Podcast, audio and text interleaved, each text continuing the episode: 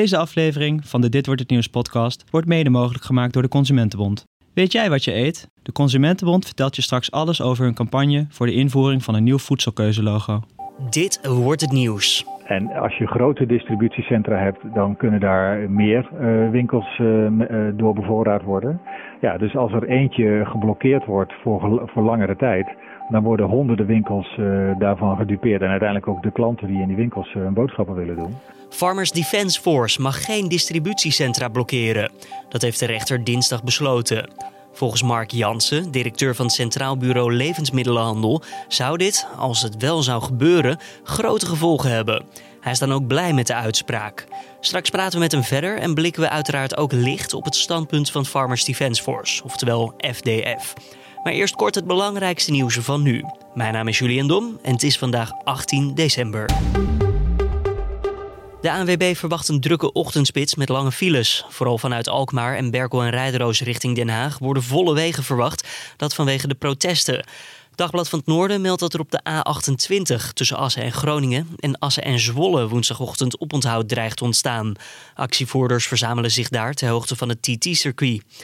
Actievoerende bouwers en boeren uit Brabant verzamelen zich deze ochtend op industrieterreinen in Tilburg en Helmond. Dat meldt BN De Stem.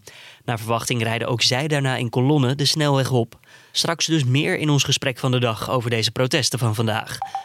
Minister van Financiën Wopke Hoekstra informeerde de Tweede Kamer vooraf expres niet over de aankoop van Air France KLM-aandelen. Dat schrijven NRC en de Volkskrant. Hoekstra liet adviezen van topambtenaren links liggen, die hem waarschuwden dat hij voor het aanschaffen toestemming nodig had van de Kamer.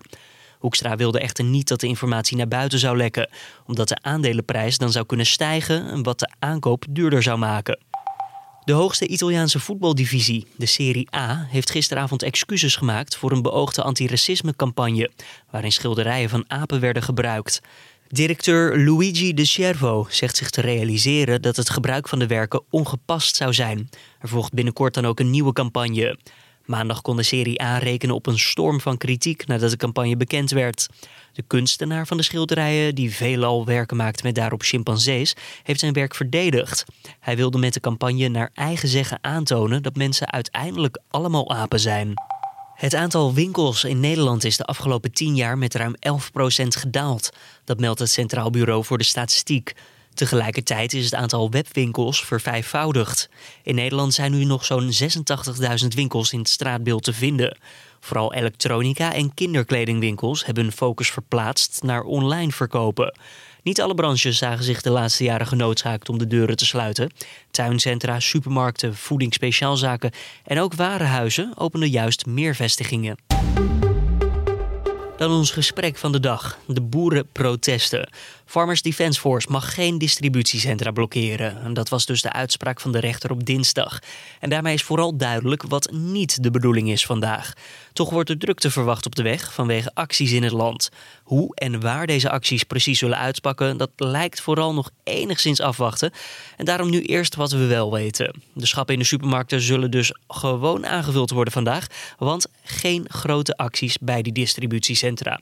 En daarover praten we met Mark Jansen, directeur van de branchevereniging voor Nederlandse supermarkten, Centraal Bureau voor de Levensmiddelenhandel. En dat is de vereniging die het kort geding van het Farmers Defence Force won dinsdag. Meneer Jansen, hoe tevreden bent u met die uitspraak van de rechter?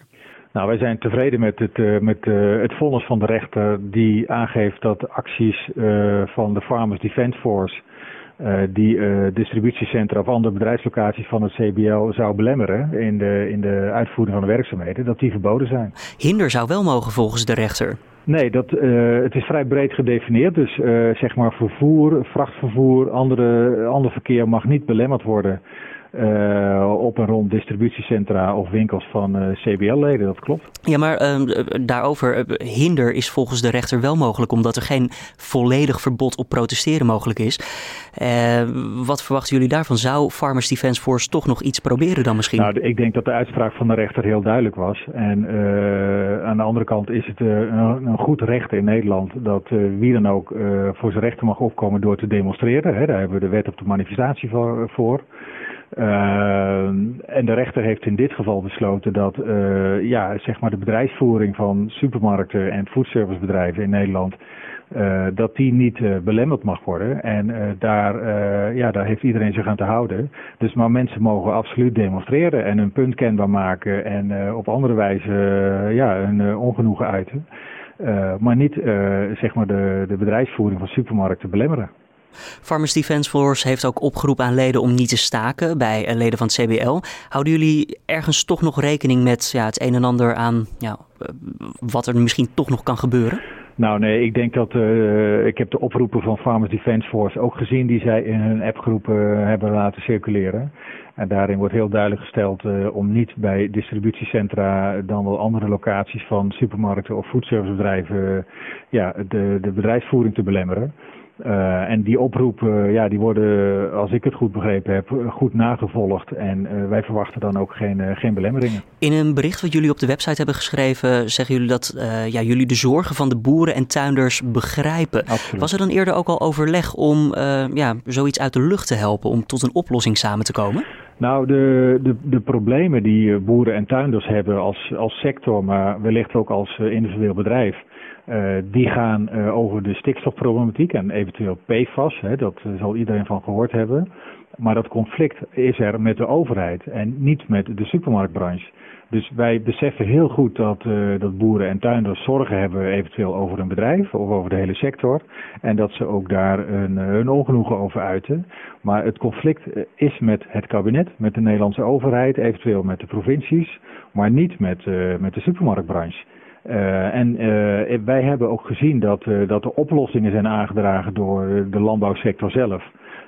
richting het, het kabinet, minister-president Rutte en vicepremier Schouten.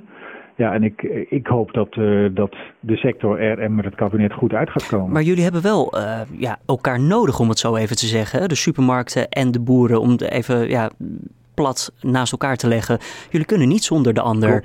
Zou er dan niet toch nog een soort van dialoog mogelijk moeten zijn? Nou, in, in de, het conflict wat uh, de sector heeft met de overheid over de stikstofcrisis zijn wij geen partij in. Uh, maar u heeft helemaal gelijk. Wij uh, als supermarktbranche kunnen niet zonder boeren en tuinders. Omdat boeren en tuinders uiteindelijk het, de producten produceren, de grondstoffen voor die producten. Zoals melk en vlees en eieren en groente en fruit en graan en suiker. Nou, ik kan het hele rijtje opnoemen. Ja. Uh, dus boeren en tuinders zijn uh, heel erg nodig om, uh, om voedsel te produceren. En supermarkten zijn nodig om die producten bij de consument te krijgen. Dus hebben we elkaar absoluut Maar nodig. zou het CBL dan ook zich daadwerkelijk moeten, ja, misschien moeten aansluiten bij de boeren... om samen tot een ja, oplossing te komen tegenover de overheid, of niet? Wij zijn geen partij in het conflict met de overheid over de stikstofcrisis. Die nee, op, dit, op dit moment niet. Maar omdat jullie wel elkaar nodig hebben natuurlijk. Jullie staan misschien voor sommige mensen aan dezelfde kant. Omdat de een niet zonder de ander kan. Ja, en, en wat mij betreft, uh, die uitgestoken hand is er. Laten we kijken of, uh, of supermarkten daar een bijdrage aan kunnen leveren. Of als branche. Dat, wij hebben tot nu toe de sector gesteund in hun voorstellen voor oplossingen van, van die crisis. Uh, tot op heden is het vooral binnen de, de land- en tuinbouwsector zelf gebleven. Als ja, zij denken dat wij daar ook een rol in kunnen spelen en het kabinet denkt dat ook, dan uh, kunnen we zeker om tafel. Hebben jullie onlangs nog contact gehad uh, direct met Farmers Defence Force? Nee, helaas niet. wij hebben al geruime tijd geprobeerd, ook voordat wij de dagvaring uit hebben gedaan en voordat wij ja, zeg maar hebben aangegeven van zie af van je acties we zijn keer op keer geprobeerd hebben om uh, met Farmers Defence Force in contact te komen. Dat is uh, niet gelukt. Uh, via app contact werden we gezegd van we zien jullie op 18 december. Nou, dat heeft ons ertoe genoodzaakt om dat kort geding te starten. En ook na afloop van het kort geding gisteren en tot op heden hebben we nog geen contact met Farmers Defence Force gehad. Andere groeperingen misschien? Grond in Verzet is een groepering die heeft gezegd wij sluiten ons niet aan bij de protesten van 18 december. Hebben jullie daar wel contact mee of ook niet? Hebben wij ook geen contact mee. Nee. nee. En uh, ja, hoe nu verder? De, ja, deze woensdag kijken jullie het met goed, goed zicht aan? Ja, als het goed is, vandaag, woensdag, zijn, worden winkels gewoon bevoorraad zoals dat op elke woensdag zou zijn. en zeker in deze piekperiode voor de kerst extra drukte. Maar gaan wij ervan uit dat ook al zijn, zullen er boerenacties kunnen zijn in het land, dat uh, supermarkten via de distributiecentra normaal beleverd kunnen worden. Nog even één vraag voor mijn eigen optiek eigenlijk. Want ja, ik werk zelf niet bij zo'n distri mm. distributiecentra van een grote supermarkt. Maar als er eentje plat zou komen mhm. te liggen, wat voor gevolgen zou dat kunnen hebben voor de supermarkt in Nederland? Voor bijvoorbeeld in een stad of in een dorp? Nou, kijk, uh, aan een supermarkt zeggen wij altijd, daar hangen ongeveer uh, een, een, een, goede 100 winkels aan vast. Uh, die worden beleverd vanuit dat distributiecentrum. Ehm, en als je grote distributiecentra hebt, dan kunnen daar meer winkels door bevoorraad worden. Ja, dus als er eentje geblokkeerd wordt voor, voor langere tijd, dan worden honderden winkels daarvan gedupeerd. En uiteindelijk ook de klanten die in die winkels hun boodschappen willen doen. Dus dat uh, neemt al snel grote proporties aan. En een supermarkt heeft zelf geen grote, ja, geen grote voorraad nee. Eh, achter staan of zoiets aan voedsel? Nee, die hele voedselketen is zo optimaal uh, georganiseerd dat de voorraad is onderweg naar de winkel toe. Uh, of onderweg naar het distributiecentrum waar het wordt overgeslagen. Dus, en in de winkel zelf zijn geen mogelijkheden voor opslag van, van voedsel. nou, en iedereen komt wel eens in de supermarkt, denk ik. Dus dan kun je ook zien ja, dat de schappen uh, waar de mensen zelf, uh, de consumenten zelf lopen, ja, daar is ook geen uh, onbeperkte opslagcapaciteit. Dus ja, de, de, de, de logistiek is zo fijnmazig op elkaar afgestemd dat dat al heel snel tot problemen zou leiden. Mark Jansen was dat, directeur van CBL. Dan verder met het Farmers Defence Force. We hebben uiteraard meerdere keren geprobeerd om iemand daarvan aan de telefoon te krijgen. Dat is helaas niet gelukt. Mijn collega, binnenlandverslaggever Job van der Plicht, die was bij het kort geding op maandag. Um, Job, daarom praten we met jou ook eventjes verder. En om te beginnen, waarom lijkt het telefoontje met het Farmers Defence Force niet te lukken? Ja, dat verbaast mij zelf ook eigenlijk wel een beetje. Maar op hun Facebookpagina, uh, waar 50.000 uh, leden uh, op zitten. Daar zeggen ze dat, dat zij niet met de pers praten en dat niemand met, met de pers mag praten. Dus ja, ze willen niks in de media hierover zeggen. Hoe kijkt Farmers Defence Force eigenlijk naar het besluit van de rechter over het kort geding wat ze nu hebben verloren? Want ze mogen niks platleggen. Nee, ze zijn het absoluut niet eens met het besluit van de rechter. Laat dat duidelijk zijn. Logisch ook natuurlijk, anders hadden ze maandag ook niet in de rechtbank gezeten. Dan, dan waren ze er al wel eerder uitgekomen met CBL. Over die acties sowieso gesproken. Hè? Wat wilden ze nou eigenlijk doen? Wilden ze daadwerkelijk distributie distributiecentra volledig platleggen. Nou, het is ontzettend onduidelijk wat Farmers Defence Force in gedacht had voor vandaag ja, er is gezegd dat de, de voedselvoorziening uh, plat moest worden gelegd. Maar in de rechtbank werd dan ook weer uh, gezegd dat dat ja, als, een soort, als een soort geintje moest worden gezien om de media een beetje op te stoken. De, de, intentie was ook volgens hen, zeiden ze in de rechtbank, om niks, niks bij distributiecentra plat te leggen. Ehm, dat, dat was allemaal nepnieuws, werd gezegd. En dat was op, op leugens gebaseerd van de media. vervolgens bleek een paar uur later uit een bericht van de NOS, die een, een brief naar de gemeente in, in Nederland in handen had, bleek dat, um, dat er toch wel acties bij distributiecentra op de planning stonden. Ja, het, het, is onduidelijk wat ze nou precies van plan waren. Maar ik denk dat we toch wel met enige zekerheid ervan uit kunnen gaan dat distributiecentra uh, geblokkeerd of in ieder geval gehinderd moesten gaan worden. De rechter die schreef ook iets over van ja, weet je, hinder mag wel, maar helemaal platleggen mag dus niet. Dus er zit wel een beetje speling in voor Farmers Defence Force. Ja, kijk, op het moment dat je alle hinder verbiedt als rechter zijnde, dan uh, leg je eigenlijk ook een heel protest aan banden. Dan, dan mag er überhaupt niet geprotesteerd worden. Nou, dat uh, is in Nederland niet geaccepteerd. Dus een protest mag wel. Daar hoort ook bepaalde hinder bij. Maar het volledig platleggen van distributiecentra, dat mag, mag dan weer niet inderdaad. Hoe ziet deze woensdag er dan ja, nu uit? Uh, wat kunnen we verwachten? Nou, dat is nog een beetje onduidelijk. Dat hangt af van, van wat eh, FDF gaat beslissen. In ieder geval hebben ze wel opgeroepen aan al hun leden om niet te gaan protesteren bij distributiecentra of bij supermarkten zelf.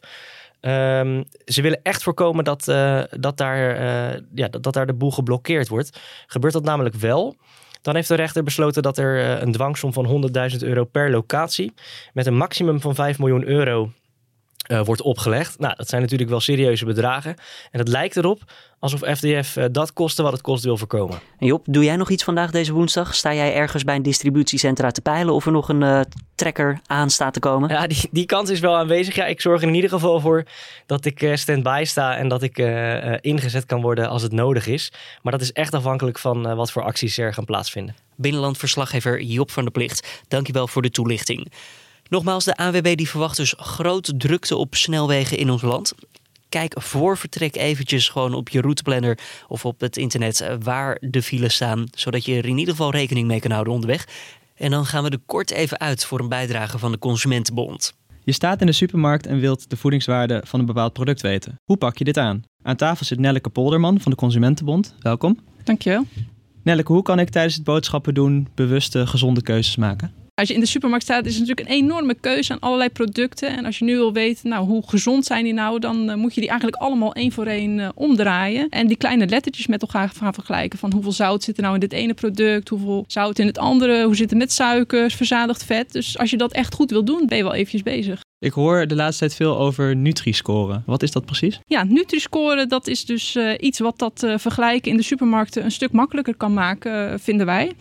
Dat is een voedselkeuzelogo en dat geeft in één letter en één kleur een samenvatting van de voedingswaarde van een product. Dus A in het groen op de gezondste producten en E in het rood op producten met de minst gezonde samenstelling. En wanneer kunnen we dit gaan zien op de verpakkingen in Nederlandse supermarkten? Dat wordt uh, waarschijnlijk in 2021 en komend jaar vindt een uh, soort evaluatie plaats. En, en, wat vertelt dat logo ons precies? En hoe lees ik in de supermarkt dat goed af? Ja, als het, uh, als het eenmaal wordt ingevoerd, komt het op de voorkant van verpakkingen te staan. Om een globale inschatting te krijgen hoe gezond het nou is, hoef je dus niet al die verpakkingen om te draaien. Nou, stel je staat dus voor het schap met tussendoortjes, dan zie je, nou, sommige tussendoortjes uh, krijgen een A, sommige B, C, D, E. Dus dan is het aan jou om te kijken van, nou, wat spreekt me aan en, en wil ik dan een, uh, een gezondere met een A of een B of kies ik toch voor, uh, voor zo'n lekkere chocoladereep ja. met, een, met een E. En daarmee kan je dus bewuster uh, kiezen voor uh, gezonde of juist iets minder gezonde producten. En is een B-score bij het brood dan hetzelfde als een B-score bij het snoepgoed? Het systeem van de Nutri-score werkt met een, uh, met een rekenmethode. Dus eigenlijk een soort Excel-tabel waar je de voedingswaarde in kan vullen en waar dan de score komt uitrollen. En daar zitten pluspunten bij voor bijvoorbeeld eiwit, vezels en als er groente en, en fruit in een product zitten. En een product krijgt minpunten als er suiker, zout en uh, verzadigd vet in zitten. Veel calorieën. En eigenlijk werkt die score voor bijna alle producten in, in de supermarkt op dezelfde manier. Okay. Uh, alleen het is natuurlijk wel zo, het is vooral handig binnen een bepaalde groep als je voor een schap met tussendoortjes staat of voor een schap, schap met snoep om dan, uh, om dan te kiezen. En waar moet ik zijn als ik meer wil weten over deze Nutri-score? Ja, dat kan op onze site consumentenbond.nl slash Nutri-score. En extra belangrijk om dat te doen is dat uh, nou, als het in Nederland op de verpakking komt, hebben fabrikanten nog steeds de keuze om het wel of niet uh, op de verpakking te gaan zetten. En wij zouden graag zien dat het uh, ook echt verplicht gaat worden. Dus dat het echt op alle producten staat. Want pas dan wordt het natuurlijk echt makkelijker om te gaan vergelijken. En daarom zijn wij met andere Europese consumentenorganisaties een burgerinitiatief gestart. En daar kunnen we nog steun voor gebruiken. Dus ga naar de site en teken het burgerinitiatief. Oké, hartelijk dank. En dan nu verder eventjes de nieuwsflitsagenda voor deze woensdag. Naar verwachting stemt het Amerikaanse Huis van Afgevaardigden vandaag over de impeachmentprocedure tegen Donald Trump. Als dat het geval is, dan stemt het door Democraten gedomineerde huis voor de voortzetting van de procedure. En daarna zal de zaak zich verplaatsen naar de Senaat. En daar zijn de Republikeinen de baas. Vandaag is ook een cruciale dag, om het zo te zeggen, voor staatssecretaris Menno Snel van de Belastingdienst. De druk op hem is toegenomen na nieuwe blunders en onthullingen in de zaak rondom de onterechte stopzetting en terugvordering van de kinderopvangtoeslag. De Tweede Kamer debatteert met Snel over de affaire en onze politieke redactie volgt dit uiteraard op de voet. En gisteren maakte de Internationale Astronomische Unie bekend hoe de planeet gaat heten waarvoor de Nederlandse bevolking de naam mocht bedenken. We kondigden dat toen al eventjes aan in de agenda en de naam die zal ik nu nog even met je delen. Het is namelijk de Nachtwacht geworden, vernoemd naar het schilderij van de Nederlandse schilder Rembrandt van Rijn. De ster waar de nachtwacht omheen draait, die wordt vernoemd naar het schilderij Sterrennacht van Vincent van Gogh. En dan het weer voor deze woensdag. De dag die start bewolkt, maar in de loop van de ochtend klaart het vanuit het zuiden op. In het noorden kan een spat regen vallen, maar elders blijft het droog. Het wordt maximaal zo'n 8 graden. Koning Willem-Alexander die was dinsdag op werkbezoek bij de NPO om Nederland te feliciteren met 100 jaar radio. En zoals het vaak gaat bij dit soort officiële momenten, ging de koning in gesprek met bestuurders en in dit geval ook radiomakers over het belang en de taak van publieke radio. Maar de koning die speelde ook eventjes een spelletje mee op NPO Radio 2. Ik hou me graag aan het draaiboek en ik wil u eigenlijk een brutale vraag stellen. Zou u het spel willen spelen? Ik doe graag mee. Ja, is dat ik eh, kijk wel even hoe het gaat. en, Oké. eh, eh, als Maar- je me uitlegt hoe het werkt, dan... eh, Ja, oké. En het is de bedoeling. Ik ga wat, eh, wat, wat platen, wat fragmentjes op u afvuren dan. En dat zijn gewoon wat liedjes waarvan u kunt zeggen... ja, dat vind ik te gek. Vind ik, vind ik, vind ik een leuk liedje of niet. En door aan of uit te roepen, eh, kiest u een plaat dan wel, dan, dan niet. heel is goed, het één van de vijf moet ik dus kiezen. Ja, precies. En tijdens dat spel kwam ook nog eventjes de muzieksmaak thuis in Den Haag ter sprake. Ik ben benieuwd, want we gaan nu een eh, plaatje kiezen uit de top 2000. Ehm, komen de muzieksmaken thuis overeen? Of zit daar heel veel verschil in? Eh, bedoelt u tussen de dochters of tussen de dochters en de ouders? Want Oh, daar is nog wel een verschil tussen te Ja, ja, ontdekken ja, ja. Ja, natuurlijk. Ja? Uiteraard, ja, ja. Ze hebben wat minder ervaring, dus ze hebben nog wat minder... eh, ze hebben nog wat minder in het verleden gekeken naar de muziek, denk ik. Maar vindt u het leuk om dat verleden ook te introduceren en te laten horen? Ja hoor, ja hoor, Ja? absoluut. Ja. Ja. Ja. We doen veel met muziek thuis, dus ook, eh, ook eh, naar het luisteren. Uiteindelijk toen het toch echt tijd was om te kiezen, koos de koning voor dit nummer. 762.